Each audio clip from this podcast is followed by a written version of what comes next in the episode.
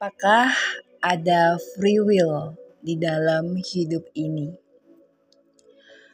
Ada beberapa kejadian yang saya alami dan juga beberapa orang teman saya yang juga mengalami, membuat saya berpikir bahwa sebenarnya free will, yang benar-benar free will sebenarnya nggak ada.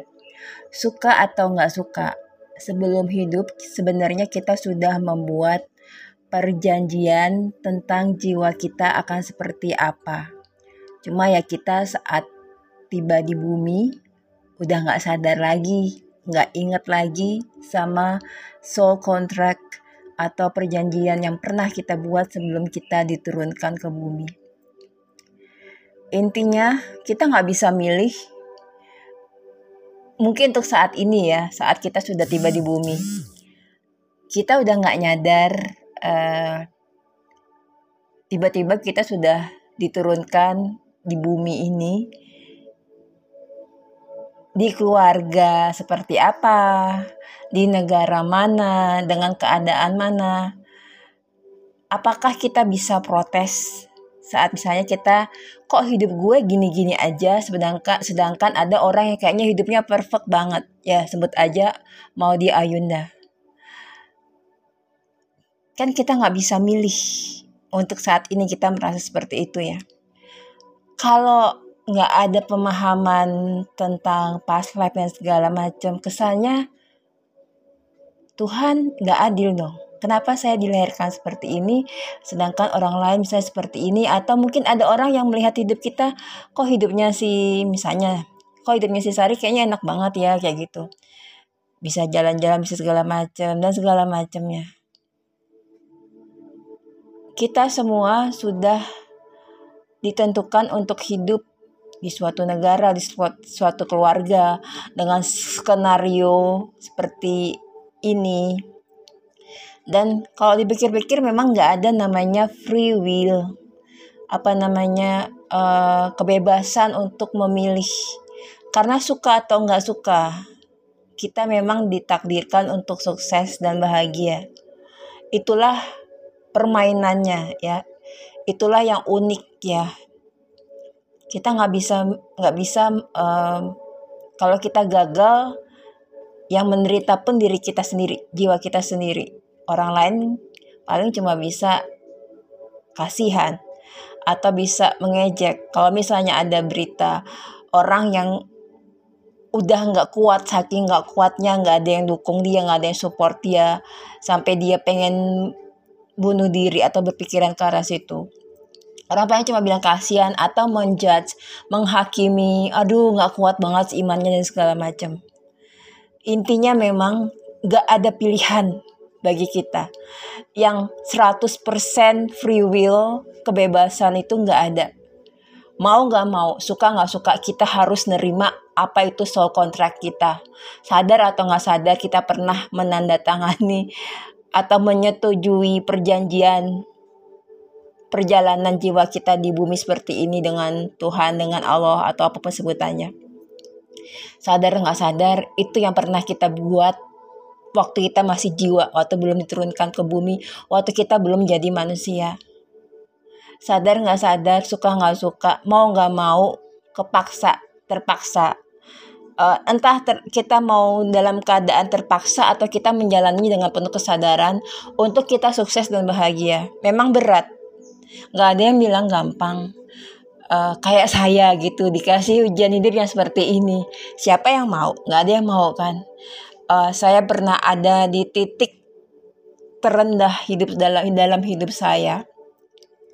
Tapi kemudian saya mikir lagi, kalau saya gagal, kalau saya kenapa-kenapa, atau kalau saya berpikir yang terburuk gitu ya, misalnya suicidal dan segala macam. Yang menderita saya juga nanti, jiwa saya di apa? Entah itu bagaimana diproses di alam berikutnya dan segala macam. Yang susah saya sendiri. Paling orang tua atau siapapun keluarga cuma bisa malu atau uh, sedih seperti itu ya. Tapi uh, yang menjalani perjalanan jiwa ini saya sendiri, bukan orang lain. Yang menanggung akibatnya juga yang paling besar adalah saya sendiri. Seberat apapun hidup itu memang kayaknya ngehek banget ya. Kenapa gue? Why me? Pertanyaannya orang kan, why me God? I'm a good person. Misalnya ada tiba-tiba yang membuli kita, menjahati kita, menzolimi kita. Bahkan ada yang sampai ngirim-ngirim black magic apapun itu. Rasanya kok ya Allah, kenapa sih gue dikasih gini padahal gue baik dan segala macam. Mungkin di kehidupan ini kita baik tapi kita nggak tahu sebelumnya kita kayak gimana. Jadi uh, kalau buat saya pemahaman adanya past life itu membuat saya lebih nerima. Nerima bukan pasrah, tapi saya tahu ya udah berarti di kehidupan ini saya harus lebih baik dari sebelumnya atau saya mesti ngumpulin kebaikan untuk diri saya. Dengan berbuat baik, dengan menolong makhluk lain, gak hanya manusia. Itu pemahaman saya. Jadi kalau untuk selama coaching ataupun face reading, ada beberapa kasus yang berat. Dan memang itu jiwa-jiwa tertentu yang memang dikasih ujian seperti itu. Jadi tugas saya adalah, saya hanya bisa bilang, e, kamu kuat, kamu bisa. Tapi saya gak bisa ngebantu. Saya hanya bisa mengarahkan. Karena itu adalah tugasnya dia, P R-nya dia untuk menjalani perjalanan uh, jiwa dia di saat ini. Seperti saat ini kayak ada teman saya mengalami masalah. Saya nggak bisa kasih kata-kata positif, kata-kata menghibur. Saya cuma bisa kasih energi positif saya ke dia. Um, saya cuma bisa bilang, ini sudah jalan kamu. Kamu mesti bisa melewati, bisa atau enggak itu pilihan kamu, tapi ya pilihan terbaik kamu mesti melewati. Tapi yang pertama adalah mesti healing, ini adalah jalannya jiwa untuk bangkit. Saya nggak bisa ngeluarin kata-kata positif, positivity dan segala macam, tapi memang ini jalannya, ini jalannya jiwa. Jalannya jiwa nggak bisa kita bayangkan yang selalu enak-enak, tapi sebenarnya itu untuk kebaikan jiwa kita, untuk bangkit, untuk lebih menjadi jiwa yang lebih baik, untuk punya energi yang lebih baik lagi. Dengan apapun yang menjadi masalah kadang-kadang adalah judgement, penghakiman dari orang-orang, baik yang beragama atau tidak, dari masyarakat yang sepertinya seolah-olah religius, tapi nggak paham inti konsep dari agama, kenapa agama diturunkan. Apa hubungan kita sebagai jiwa dengan Tuhannya? Orang akan menghakimi, melabeli sesuatu. Itu kita mesti mulai memperkuat jiwa kita, bodoh amat. Ini adalah perjalanan jiwa saya.